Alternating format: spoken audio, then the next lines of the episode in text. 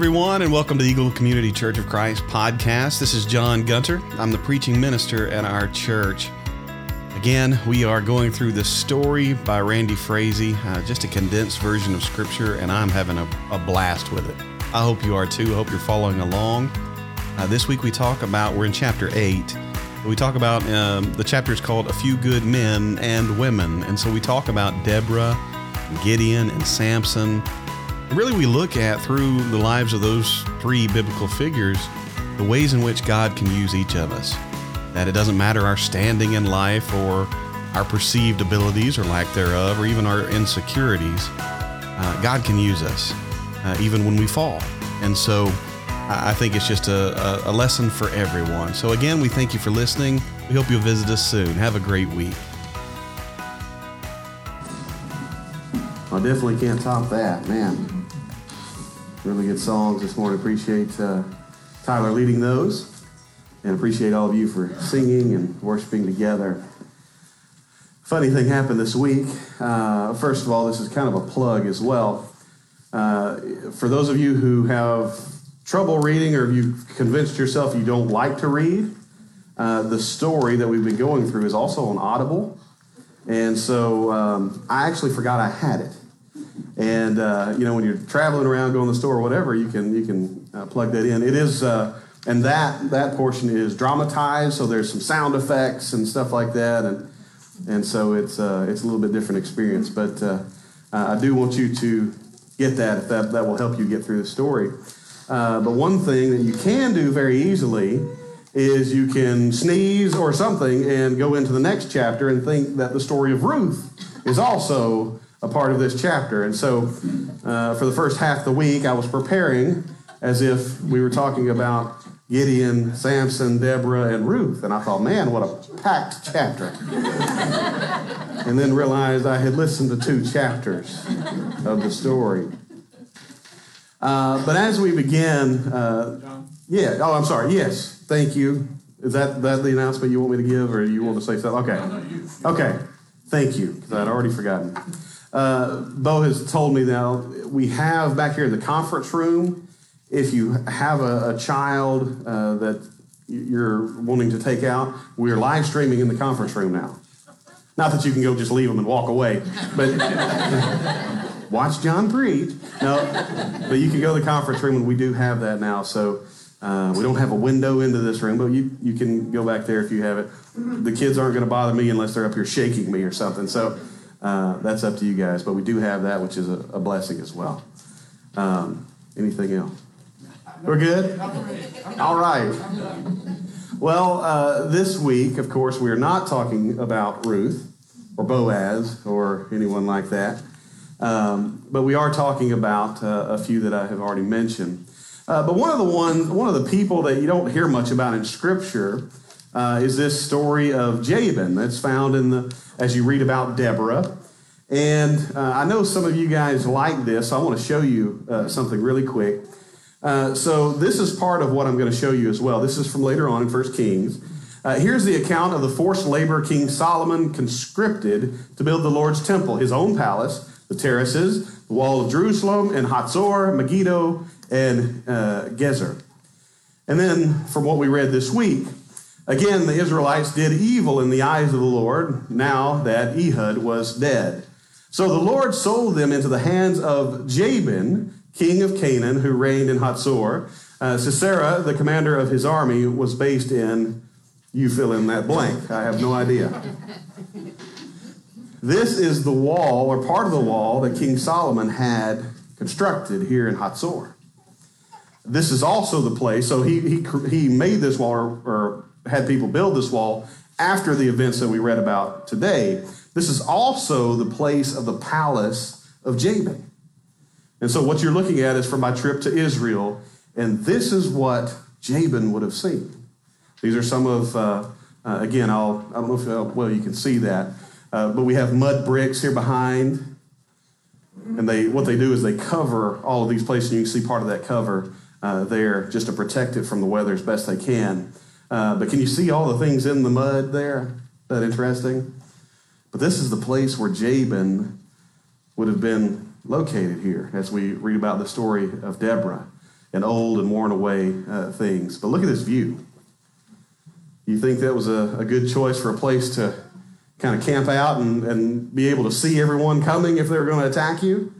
Yeah, so uh, such a, a beautiful place. Like I've told you guys, parts of Israel, you go over a mountain and it's desert. You go over another mountain, it looks like Texas or Arkansas. And, so just a, a beautiful area uh, there as well. So uh, every time I, I, post or put some of these in the sermon, a lot of you guys like them. And I love to teach with these kind of things. Uh, so if you don't like that, just hold on. We'll get to the sermon. Um, the, really, what I want to talk about this week I hope, I hope we need more people in Bible class. Heath did a phenomenal job this morning. Those of you who are here, you know that, right? Heath did a great job in class this morning. And what we have seen within this chapter, uh, really even leading up to this chapter, is the ways that God continues to work within the life of the Israelites. The way he keeps trying to prove himself and his power, uh, not only among the Israelites, but among the other people. We saw that with the story of Rahab, didn't we? That Rahab, even though the Israelites are so uh, cyclical, I love God, now I'm walking away from God. Uh, God is our God. Yahweh is our God. Well, this golden calf is our God. And, and the Israelites keep doing this, and then they meet a prostitute from a neighboring town. She said, We've heard what your God has done. And I'll put my life on the line to follow him and to help in his, in his story, right? And, and so what we see over and over is, is God working through these people who you wouldn't expect. And we see this, so what, what we have on the uh, uh, screen here, let me just put this back so you see a prettier uh, picture. we're going to talk about the story of Samson, but leading up to the story of Samson, we talk about Deborah leading all of these men for 20 years. Women, it's okay to say amen. Finally, we got it, right? Um, and you would not expect that. One thing I said in class uh, as Heath was talking about this is this is no small thing. Now, we can read this account with our eyes in 2023, where, I mean, it hasn't been near long enough that, that we've had to fight for women voting and all these things. That, that needed to be 2,000 years ago, right? But, I mean, there's been a lot come along since then. And so we look at this with 2023 eyes, but it was a humongous deal that Deborah steps up and leads the Israelite people and through that, God shows that He can do anything with someone who will say yes. If you look at Judges chapter 5, where you have this song uh, written by, I guess, Deborah and uh, Barak there, but what it says there is no one else would step up. That everyone else was either scared or just, uh, just apathetic. I don't know what the case was. But Deborah stepped up. And another point I said in class was if you read this translation in NIV, it says Deborah, and then it says wife of, and there's this L word. I don't even remember what, what it is there. Uh, but there's also a kind of a translation issue. We're not exactly sure what that's saying. It's either saying this is uh, the wife of this person or that she is fiery or like a torch. And I could see that going either way as far as that. But it's uh, the Hebrew's hard there uh, to kind of understand. And I can imagine a woman who stepped up in this kind of society was probably fiery, whether or not they were saying that there or not. Uh, but God continues to prove over and over that His power is enough to sustain them through anything. All He needs is for you to say yes. Yet we sit here and we talk about it and we think that's good in theory. But, John, you don't understand how scared I am. Which makes us feel and sound exactly like Gideon. Gideon is a man who seems to be hiding on the threshing floor. Gideon is not out uh, like all of the other people preparing for battle when all of a sudden an angel of the Lord appears to him and, sa- and greets him and calls him a mighty warrior. And I've got to imagine Gideon double takes at that point. Is there someone else in here, Lord? Is that, is that what's happening? But what God does through Gideon is he takes someone who does not feel like he has the ability. He's scared, he's hiding out. And he says, No, you are going to lead my people. And can you imagine being Gideon in this moment? Okay, I'm finally coming to terms with this. Where's my army? Okay, here's 30,000. By the way, we're going to pare that down to about 300. Can you imagine the look on his face? But God keeps doing things just like you remember last week when we talked about the people marching around the walls of Jericho. And on that seventh day, when they blew the trumpets, nobody in their right mind has to think, you know what, this is all about what I did. That I marched the right way and I blew the trumpets and I'm the best trumpeter and wall terror downer. That's a word. But what God keeps doing is He keeps putting them in the bucket. He keeps putting them in situations where you've got to be crazy to assign what has happened to yourself. But remember, he even has to tell them it's not because of, of your swords and your bows and all of these things. It is because of my power. Then we get into this story of Samson. And he said in class, he said, You know, this is not the uh, Bible school, Sunday school version that I got. That there weren't a lot of coloring pages for some of the things Samson did. Uh, Katie's family has gone to Branson for years, and uh, um, they're kind enough and gener- generous enough to take us. And so I have a free place to stay when I go. And a lot of times we go to the Sight and Sound Theater where they put on all these plays. And one year we went to Samson, and I was sitting back there with my arms crossed thinking, I wonder how they're going to pretty this up. and actually, I, I, they earned a lot of my respect because before the play even started, they started with a disclaimer. Samson did a lot of things. A lot of things we can't show you tonight. It's he lives a complicated life.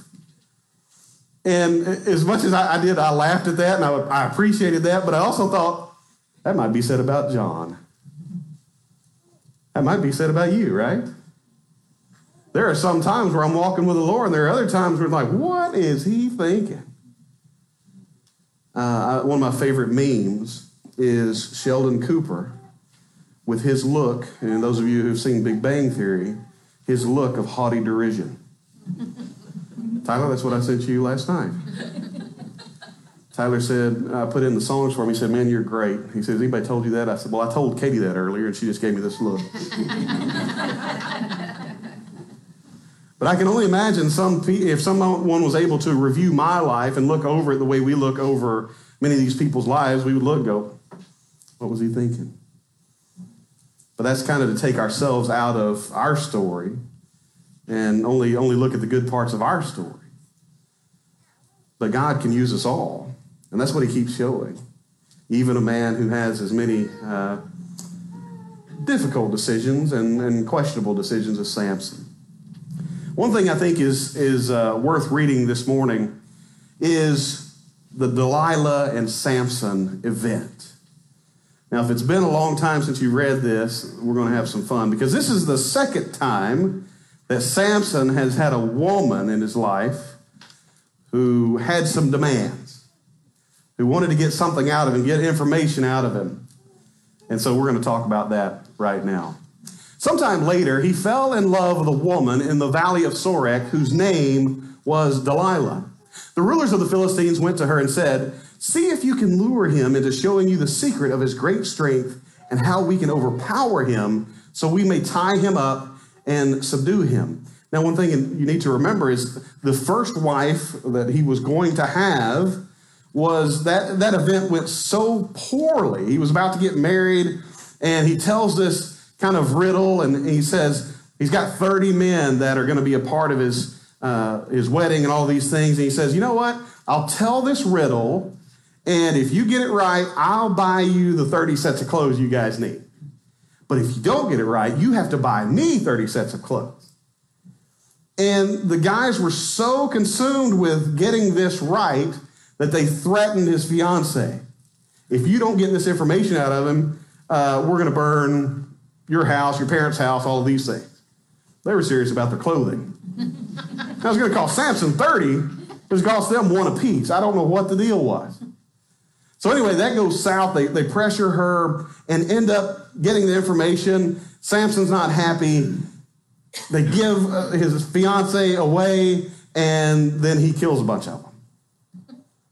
And so now you walk into this where the Philistines are like, yeah, we need to get this guy back. We need this information. It says, uh, each one of us will give you 1,100 shekels of silver. That's enough to make anyone consider, right? Verse 6 So Delilah said to Samson, Tell me the secret of your great strength and how you can be tied up and subdued. Samson answered her, If anyone ties me with seven fresh bowstrings that have not been dried, I'll become as weak as any other man. Then the rulers of the Philistines brought her seven fresh bowstrings that had not been dried, and she tied him with them. With men hidden in the room, she called to him, Samson, the Philistines are upon you. But he snapped the bowstrings as easily as a piece of string snaps when it comes close to a flame. So the secret of his strength was not discovered. Then Delilah said to Samson, You have made a fool of me. You lied to me. Come now, tell me how you can be tied. Gentlemen.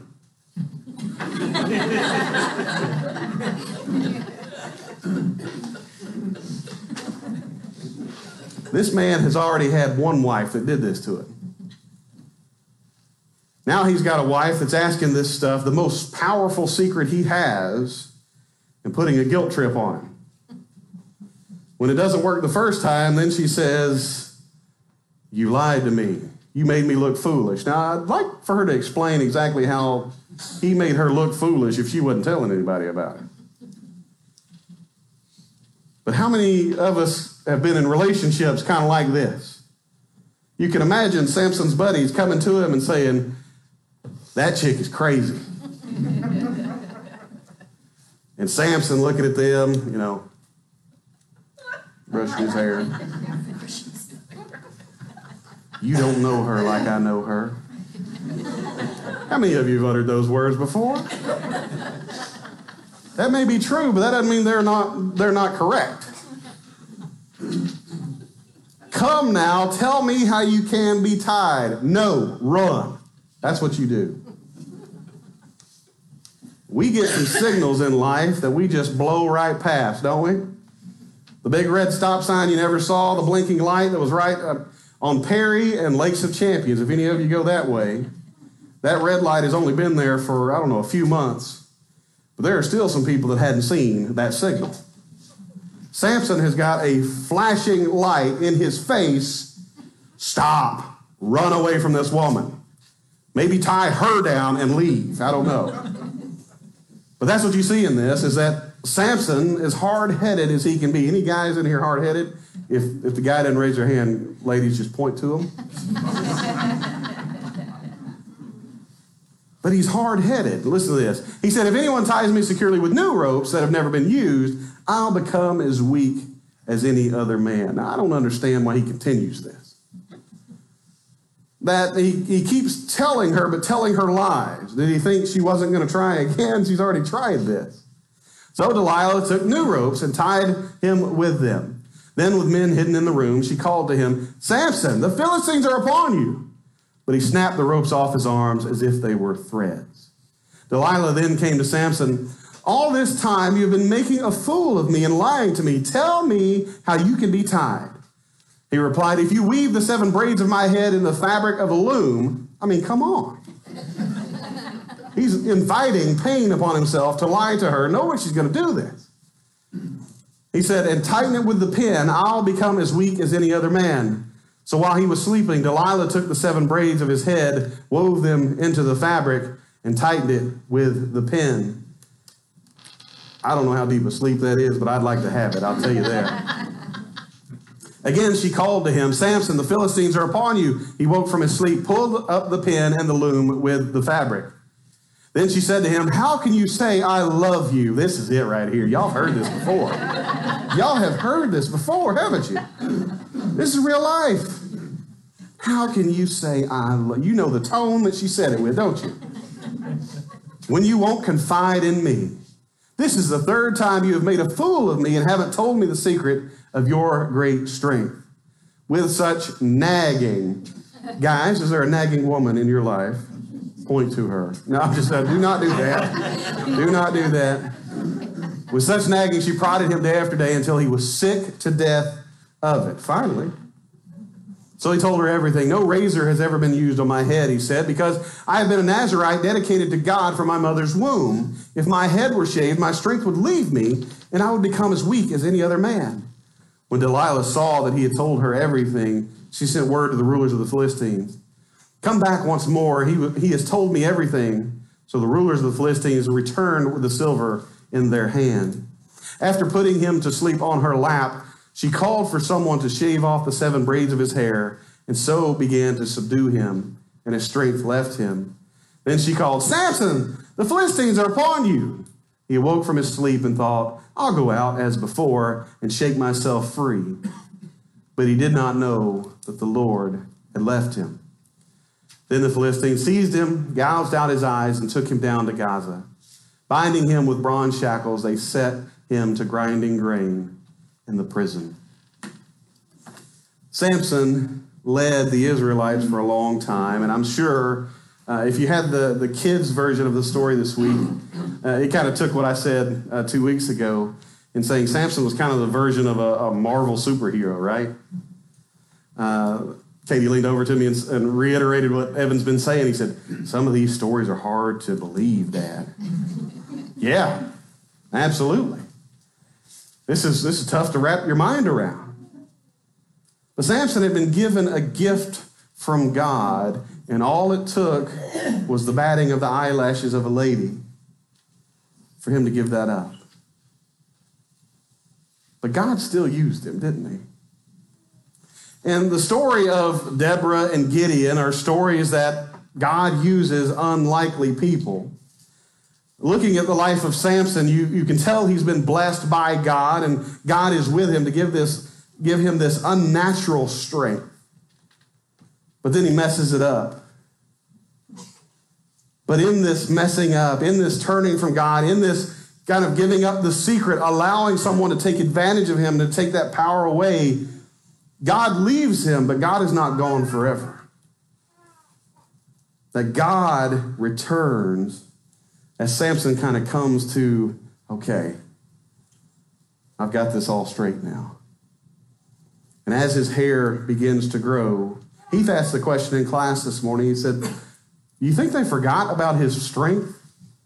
I think Heath, because they gouged out his eyes, they thought, We've got this guy. But the, the final hurrah of Samson is as he's led out to entertain these people.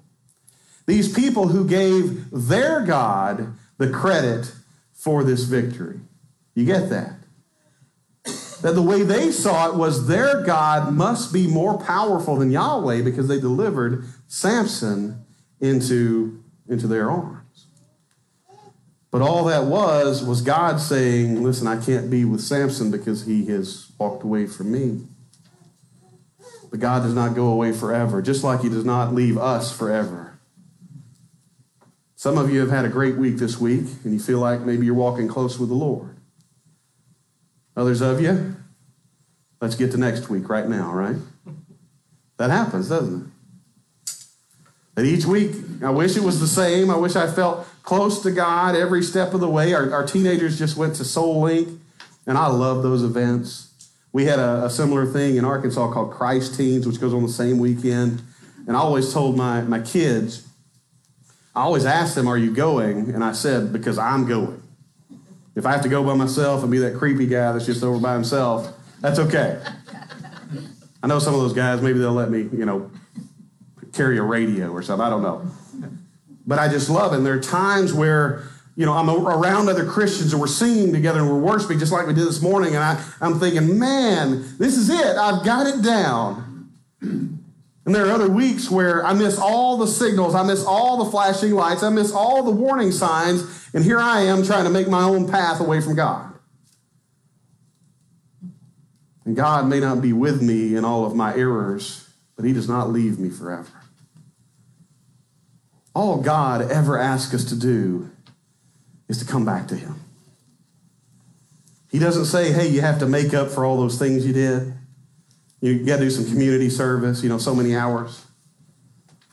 all God does is say, Come back. I want you. God used Samson in the last moments of his life as he's led out, and he's he asked the person leading him, Would you stand me next to those pillars? I don't know what they were doing or how excited this guy was to party in front of Samson that he wasn't thinking this guy can push down these pillars. But he leans Samson against these things, these load bearing pillars, and he pushes them over. And it says he killed 3,000 Philistines, and it says in his death he killed more people than he did while he was alive, which was still an impressive number. But God used Samson even after Samson walked away. And God can use you. If you've had a bad week this week, come back to God. If you've had a good week this week, stay walking with God. The Bible tells us to walk in the light as He is in the light. When we do that, the blood of Jesus continually cleanses us. I don't know about you guys, but I need that. I need that every step of the way. I need that in my marriage. I need that while I'm parenting two crazy little boys who I think at the UIL thing for Evan yesterday, they gave him speed or something. Because the rest of the afternoon was kind of crazy. But I need it as I'm driving down the road, as I'm interacting with other people, as I'm trying to love my neighbor as I love myself. I need God with me for all of those things. And I know you do too. So this morning, I just want to encourage you. Maybe you're in a, a situation where you identify with Deborah.